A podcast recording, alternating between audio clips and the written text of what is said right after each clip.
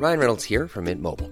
With the price of just about everything going up during inflation, we thought we'd bring our prices down.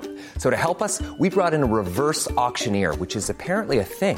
Mint Mobile unlimited premium wireless. Ready to get 30, 30, bit to get 30, bit to get 20, 20, 20, bit to get 20, 20, bit to get 15, 15, 15, 15 just 15 bucks a month. So, Give it a try at mintmobile.com slash switch.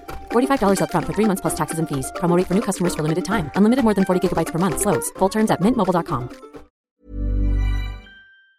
Tu étais moins 30 à 21 ans.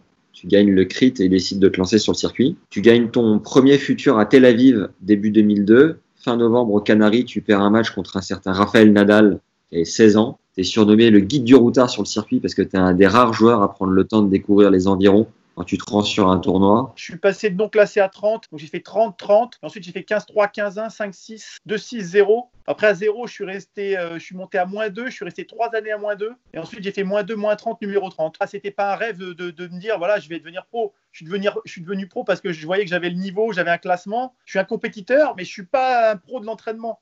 Et donc, moi, si je veux m'entraîner, il faut qu'il faut pas que j'y aille comme un bourrin parce que si j'y vais trop, que je fais euh, 8 heures par jour, euh, je vais imploser sur toutes les années suivantes, c'est-à-dire que je, je m'occupais que de jouer au tennis et de travailler psychologiquement en situation avec une raquette dans la main. Les seules choses que je faisais en déconnecté, c'est euh, c'est des petits sprints hein, de 20 mètres au max et de la corde à sauter.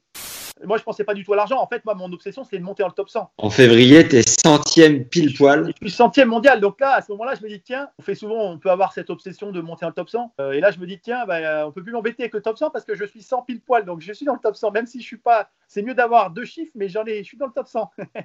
voilà, il- c'est pas, c'est pas de la magie. euh, Le fait de devenir top 100 d'un seul coup, voyez, on a, on a une auréole autour de la tête. Non, non, ça change rien du tout. C'était pas simple. Je jouais contre Feliciano Lopez, gaucher avec son service, son slip, son, son, son slice. Et moi, en fait, je suis parti un peu en sucette à, à me comparer un petit peu à Silic, à regarder un petit peu ce qu'il faisait, à me dire, mais non, là, ce qu'il faut, c'est pas assez. Il faut que je lâche tout. Il faut que j'envoie des, des coups dans tous les sens pour, euh, pour les bousculer, ces joueurs-là. Et là, si je joue ce tennis-là, je je peux pas y arriver. Globalement, euh, voilà, j'avais pas de pas de recul, mais je suis parti dans mes, dans mes délires. Parce que globalement, bah, c'est Ronan qui avait raison. On se fait vite écrabouiller. hein. Donc là, j'ai pris des fessées euh, sur fessées. hein.